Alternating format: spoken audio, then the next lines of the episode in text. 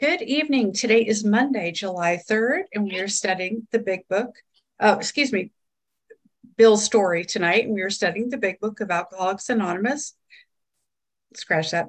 This week's chapter is Bill's Story, and our speaker tonight is Betty Jean. Take it away, Betty Jean. Hi, I'm Betty Jean, compulsive overeater in recovery here in Connecticut. So good to be here with you all tonight. I love the Big Book. I love Bill's Story, and I love Step One. I, like Bill, was fortunate in the circumstances that I was born into. My parents were sober and loved each other and loved us. However, my parents were both children of the Great Depression, and they experienced lack and the anxiety that comes with it.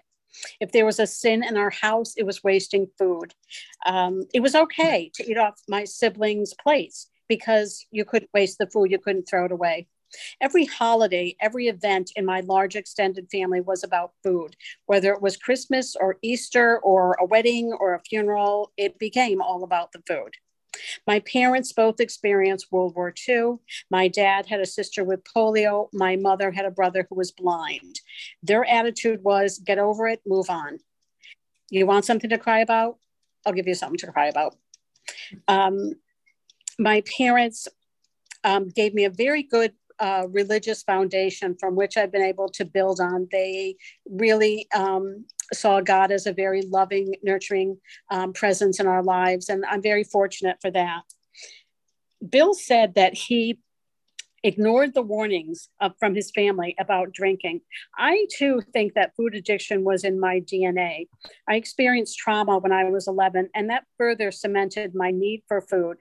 It soothed and comforted me, and it pushed my addiction into overdrive.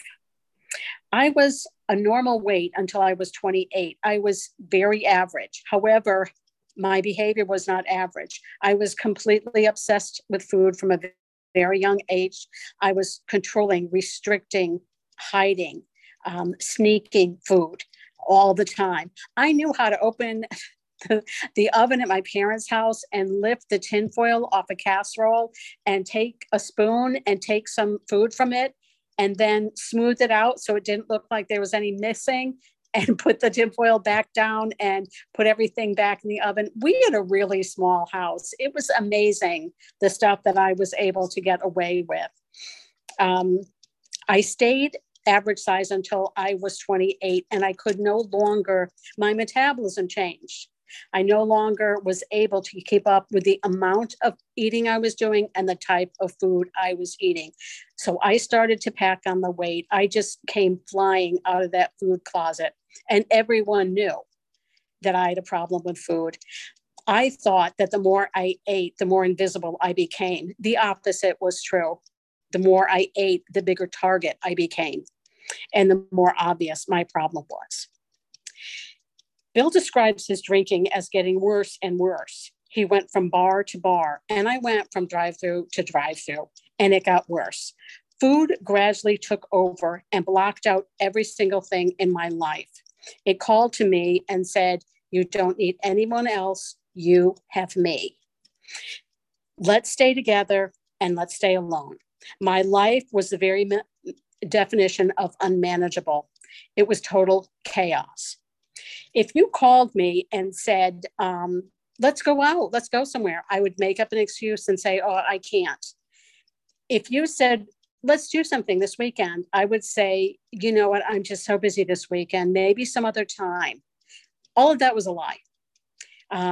I pushed people away. I pushed people out of my life to make more room for the food, which gradually took over everything.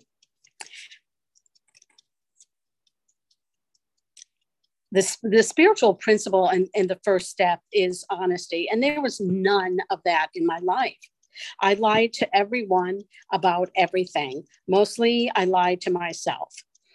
In my addiction, I was first and foremost a con artist, and I could con you out of anything. I could tell a lie more convincingly than other people could tell the truth. I had no friends or relationships because I was not honest with anyone. I was constantly keeping the secret from them. I was constantly hiding. I would sneak off and go to the drive-thru near my work. I would eat food in the car. I would go park somewhere and eat. It was really like I was getting high or something. And I was using my addiction, which was food. Bill says on page 5, I thought I could control the situation. So did I. I did what probably most of you did. I went on every diet in the world, and they all worked for a little while. All weekend was a binge. Every Monday morning was a new diet. I went to a doctor, a legit doctor, and I got diet pills. I lost a lot of weight and also got a lot of housework done. Bill writes about the remorse, the horror, and the hopelessness. That's exactly what my life was every single day. The food kept me happy for a matter of minutes, maybe 30 minutes at the most. Then I went into a food coma. When I came out of that, I was full of remorse and self-loathing. The drinking, I started to enter baking contests and win them a lot. I brought these. These are ribbons. And this is what I did. I took an addiction and said, it's really a hobby that I'm very good at. And as Bill was, people in his life were warning him.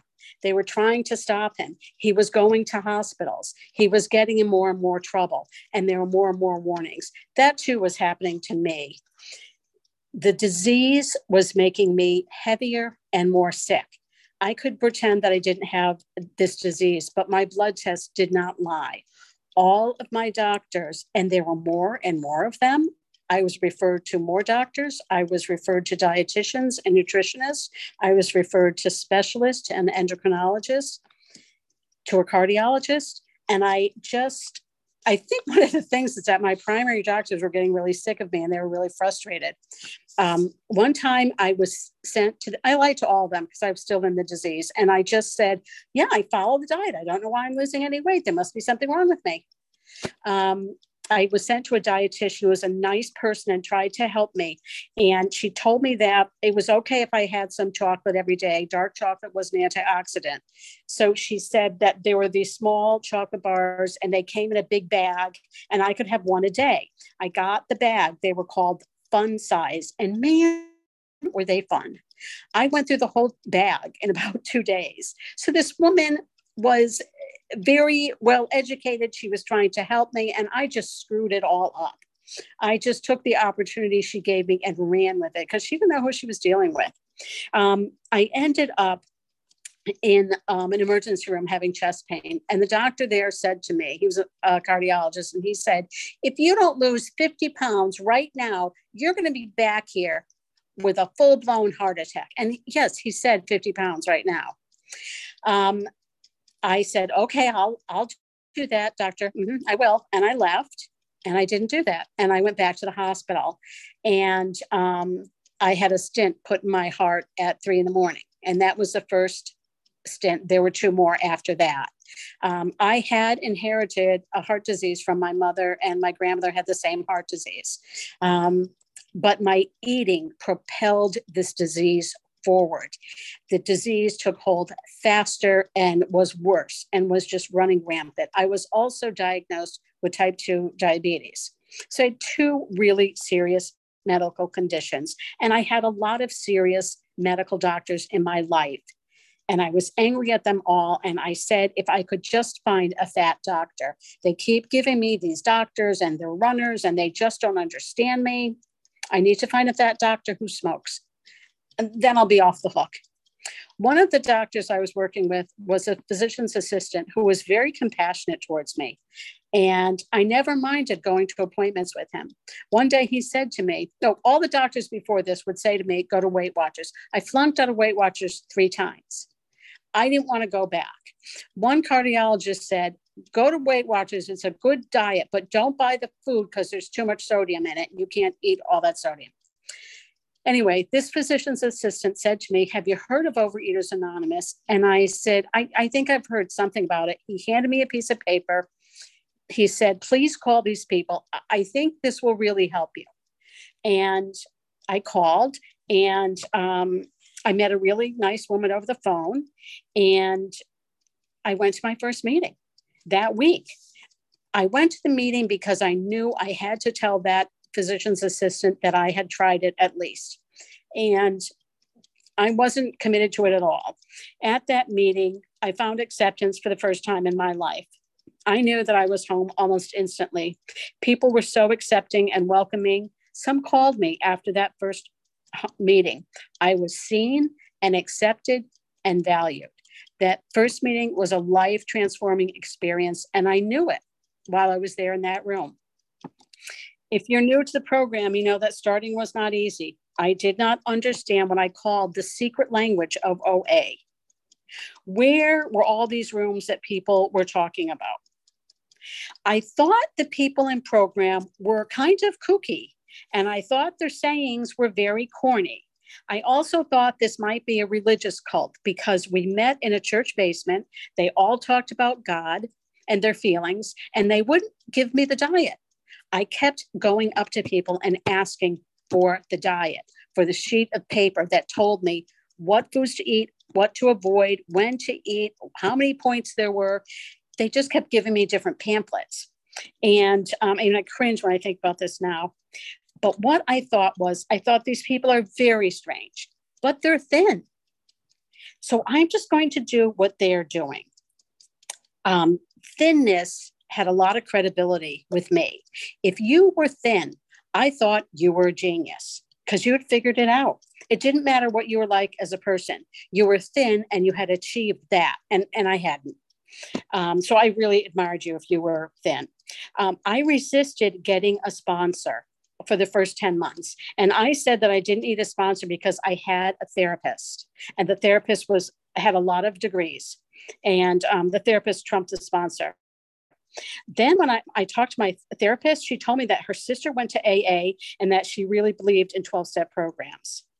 I was still a perfectionist. I thought I could control and streamline the program, maybe eliminate a few steps. Perfectionism does not lead to results. It leads back to chocolate. I was going to 3 or 4 meetings in person a week.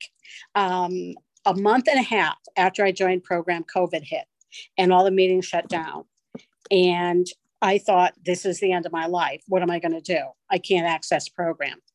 Then the miracle of Zoom came into my life, and I started going to all these Zoom meetings, and I no longer was confined to a small area. I was global. The people who came into the meetings came from all over the world. It gave me a feeling of connectedness on a global level. And every person who came in brought another piece of the puzzle to me and helped me. I love the big book. I love the stories. But those are words on a page. When I hear someone say, I did this and it worked for me, that made it all real. That made it possible for me. I'm not a man. I'm not a stockbroker. I don't even play golf like Bill did. But I understood this program, and I felt that I could do it. The program worked for me. I can't even describe it. After coming into program, I had a couple major losses in my life that were devastating. And I didn't know when I came to this program that 5 months down the road, I would be facing, the worst loss of my life, a loss of a family member, the person I was closest to. Thank God I had program. Thank God I had Zoom. It was still in the thick of COVID. The funeral and everything was very restricted, but I still had people I could connect to. That was the biggest change, was not being isolated with the food, but instead having people with me to help me. I always felt like my disease was a personal moral failing, something I caused and something I had to fix by myself. I didn't know that I could ask for help. I certainly didn't think anyone understood this. So now every day I work on not being isolated. What's it like now? It's great. It's you know, like they say, the worst day in the program is better than the best day with the food. That's true, because there were no good days with the food. Really, there weren't. I eat 3 abstinent meals a day. I eat at 8, 12, and 5. I walk for an hour every day. I examine not just the food, but my food behaviors. So for me, there's no eating in the car or standing in the kitchen or eating standing up. I can only eat in my dining room table. I look at the food, but also speed and volume. If I find myself shoveling food into my mouth, I know I'm in trouble.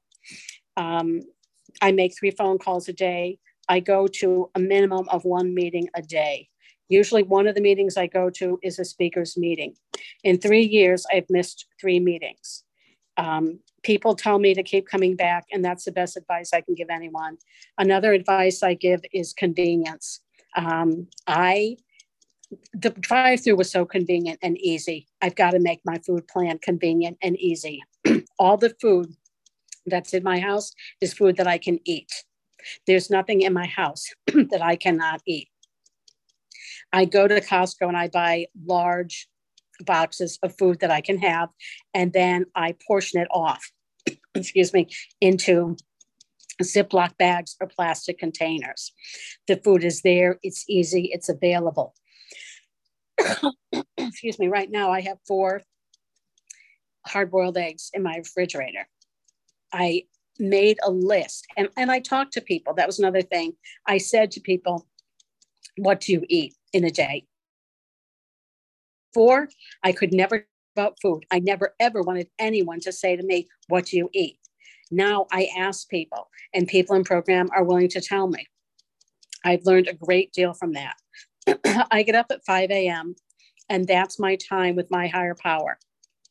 I think it's great if you can find a higher power and if you can find a community with which to worship that higher power.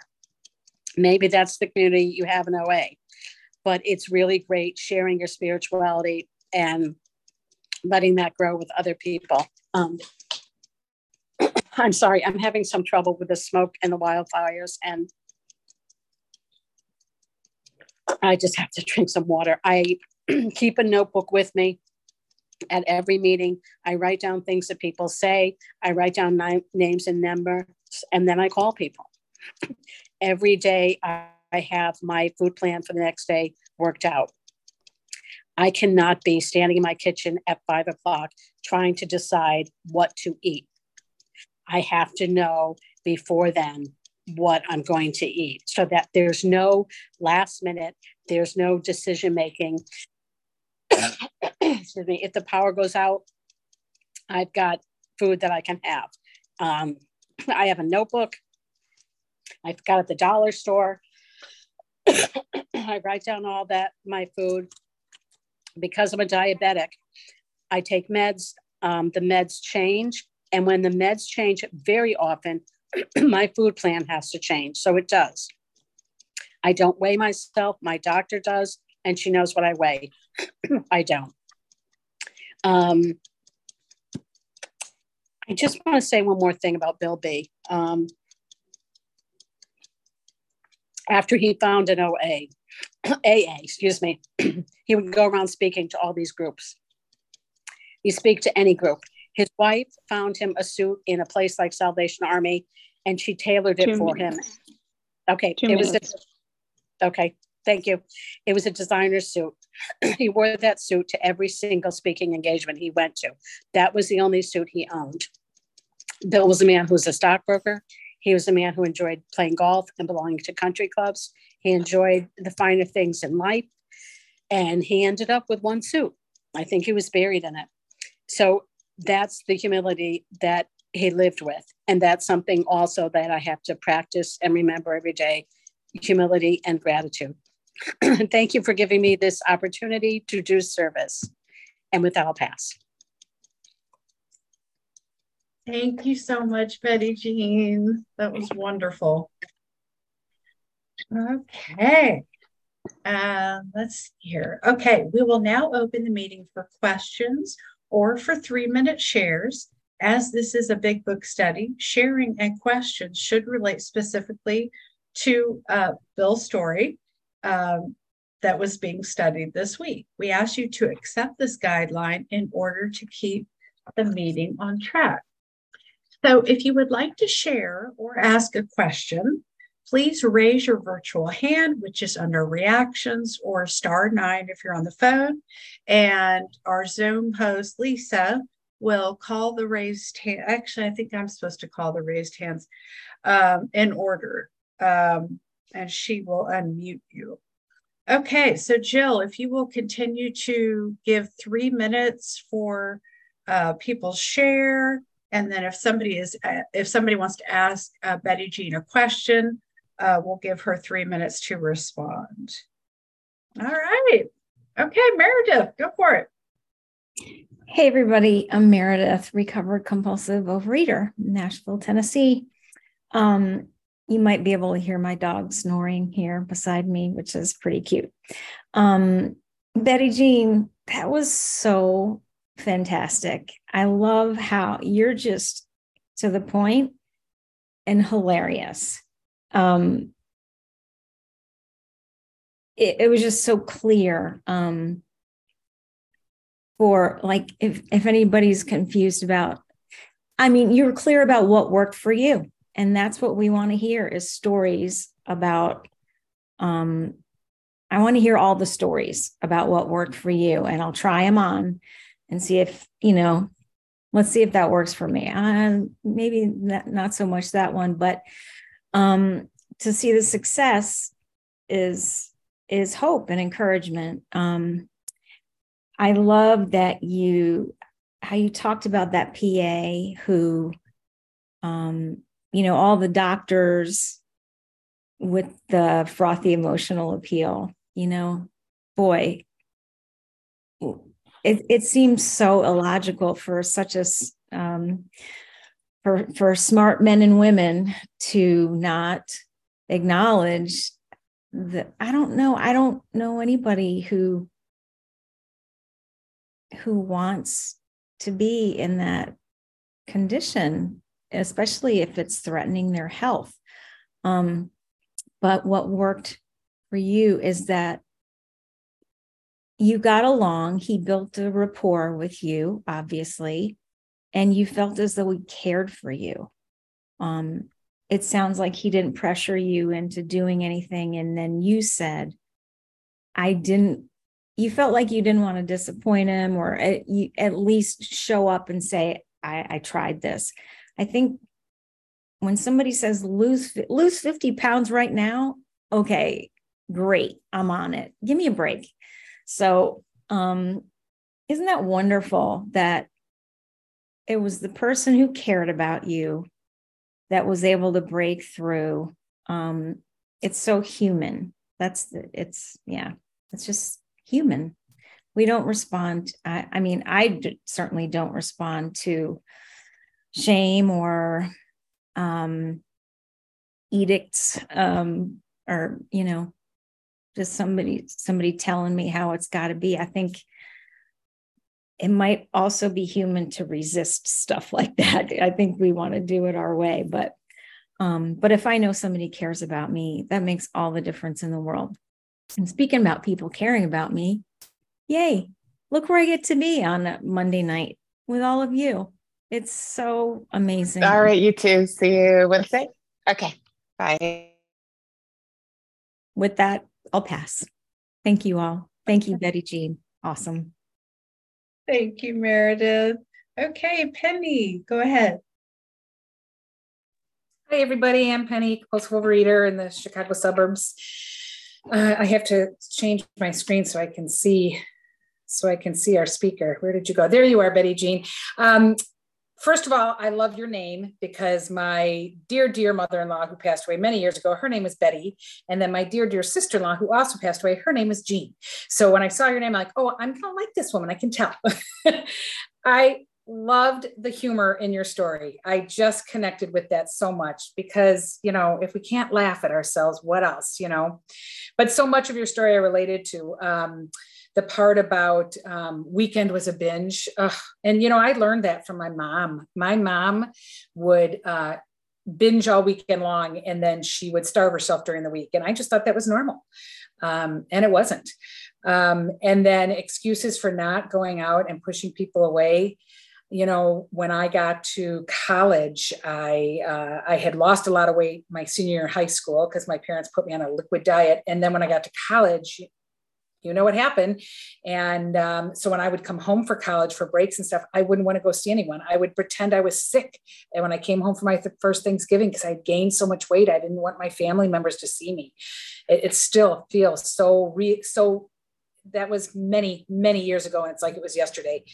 I just know that this program, you know, works when we work it. I too, when I went to my first meeting, it was in a basement of a church, and I was like, get me out of here. But I was too shy and embarrassed to actually get up and leave in the middle of it. I too thought it was a cult. But you know, like you know, I do things today that I have to do every day. And I've been in the room for many, many years, but just recommitted, a short time ago. And when my new sponsor said, I want you to send me your food every day, I was like, oh, I don't need to do that. I used to do that. Well, you know what? It has been such freedom. And like you said, I don't have the luxury of at 5 o'clock thinking, what am I going to have for dinner? You know, I have to commit my food, and I commit it to my sponsor every single day. And it just helps immensely. So I, you know, again, one of the things you said was the biggest change is not isolating. What a miracle, not isolating during a time when everybody had to be alone, you know, so what a miracle that was, right? So I just am really, really enjoying getting to know everybody on this meeting, and I'm so glad to be here. Thanks. Thank you, Penny. Excuse me. Okay, Arlene, you're up next. Hi, my name is Arlene. I think I would say I'm obsessed with food. I've been coming to the meeting now for maybe 4 or 5 weeks. I haven't spoken up. So mostly I'm just speaking up so you can hear my voice. I'm in AA, and I love AA because from the very first meeting that I went into 5 years ago, it was really easy. You just don't drink. But I went to OA many years ago, maybe 10 or so years ago, and I just found it confusing because everybody has different food plans, and like it seemed like the people that were really doing well were the ones that gave up like all the things that I wasn't prepared to give up, and so I just kind of got discouraged and stayed away. I feel like I need to say this out loud, partly because of my own shame, but partly because I just feel like guilty. So I feel like I owe like theoretically just everybody on this screen an amends. So I am a dietitian, and I've worked in weight loss most of my career. And when I first went to OA, it was more out of curiosity, but it was also because I became a dietitian because I had issues with food. So I know that and then I'm also confused because it's like, I know better, right? It's just same thing. I guess it's just like the cardiologist that's overweight or the cardiologist that smokes, they know better, but that doesn't mean that we can do it. So I just need to say that, like, that's kind of embarrassing for me, that like I should, you know, and we all know that, you know, shoulds don't really accomplish very much. So I'm really just trying to listen and absorb. And I am proud of myself because I took down the WhatsApp chat. And actually somebody on Saturday morning, so I'm on the West Coast. So it was like 7 o'clock. I was going to my AA meeting, and somebody said they were available for outreach, and I actually called. So I know the things that have worked for me in the other program, and that's basically why I spoke up tonight. So I really appreciated your story and your honesty, Betty Jean. And for me, like, there's so many pieces of what I've been hearing that resonate, like, and I've always like been just embarrassed about them because I can control it within a somewhat of a range, my weight, but the obsession, the lying, the just, you name it, I do it. So I'm just grateful to be here, and I hope to keep learning from you all. And thank you for letting me share. Thank you, Arlene. So glad you're here. Okay, Jody. Hello, I'm Jody, compulsive over-under eater, and Betty Jean, oh my goodness, thank you so much for your just beautiful, authentic share.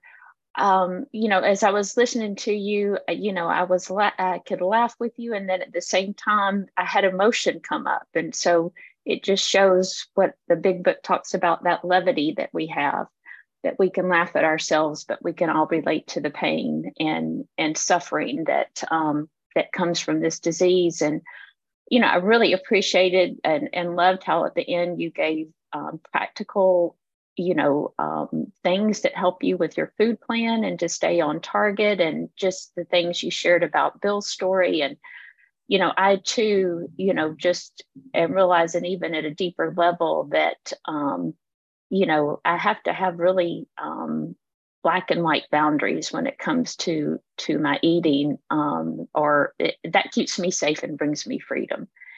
And so I just appreciate your share so much, and just wanted to say that. And I will pass and let others share.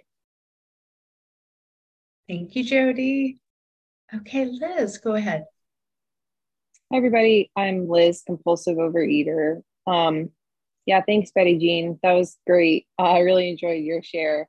And I really related to the isolation part. And I feel like for myself, like I feel like I wanted to do what you talked about and kind of like avoid people. And sometimes like I still do, but there's a part of me that's also like, oh, I can't do that. Like I have to go out and be with people, but I'll still be like isolating inside. And like, even in program, I think I always want to kind of like hide myself.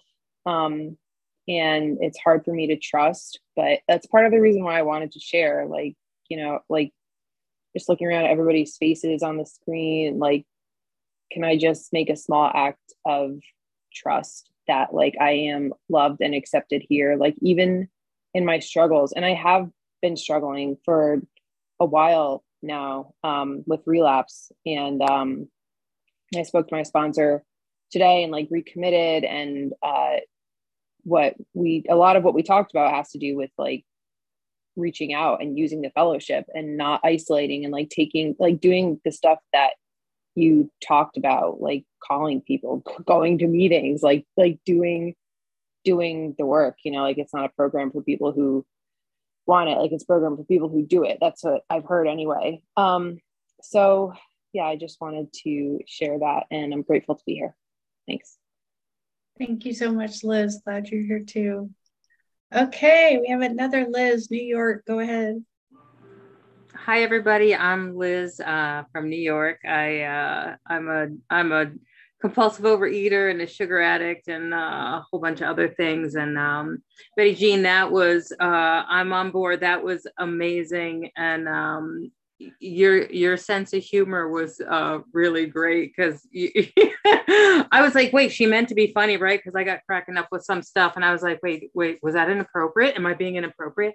But I really I love how your story was so intertwined with Bill's story. And because for me, I have, thank God for my higher power in this group, I have 86 days abstinent today, and flour and sugar are my things that I need to stay away from, because I am a junkie.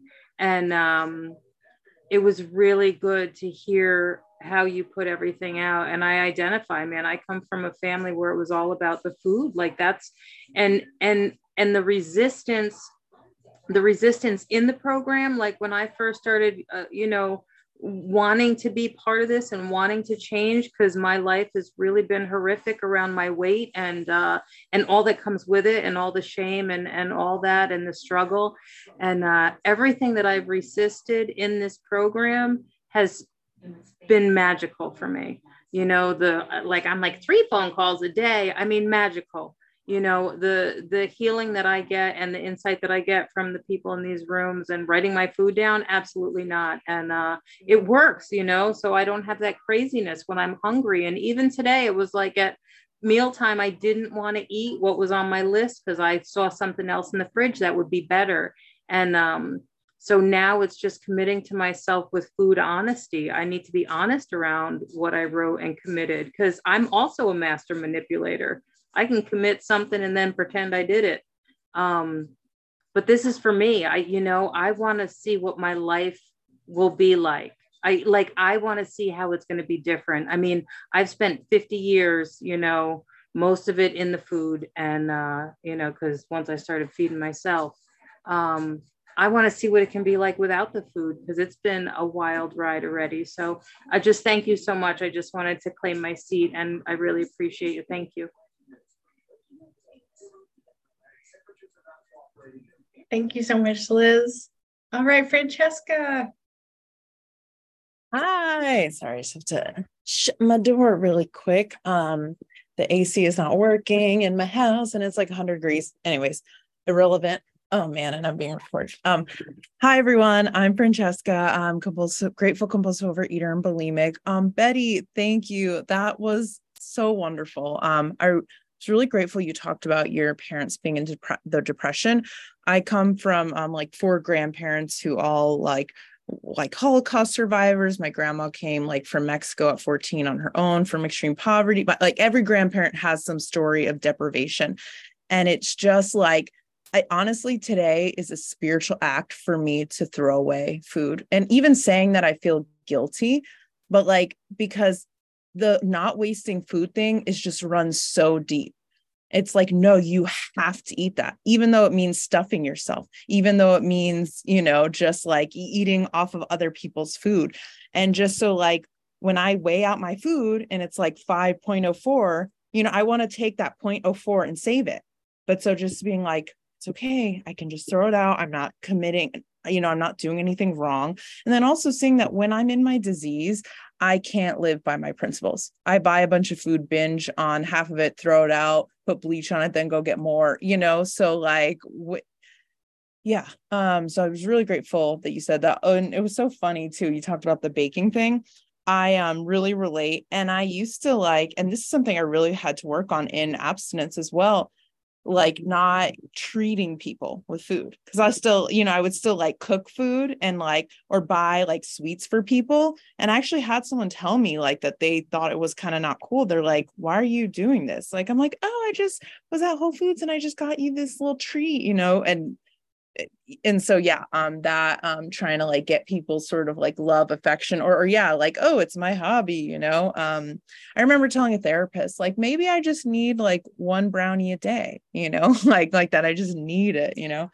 I love, at the end where you were like, I do this, I do that, I do that, I do that, because the thing is like, I've heard people say like in this program, like choose your hard, like, are those things hard? Sure. Maybe, but is the disease hard?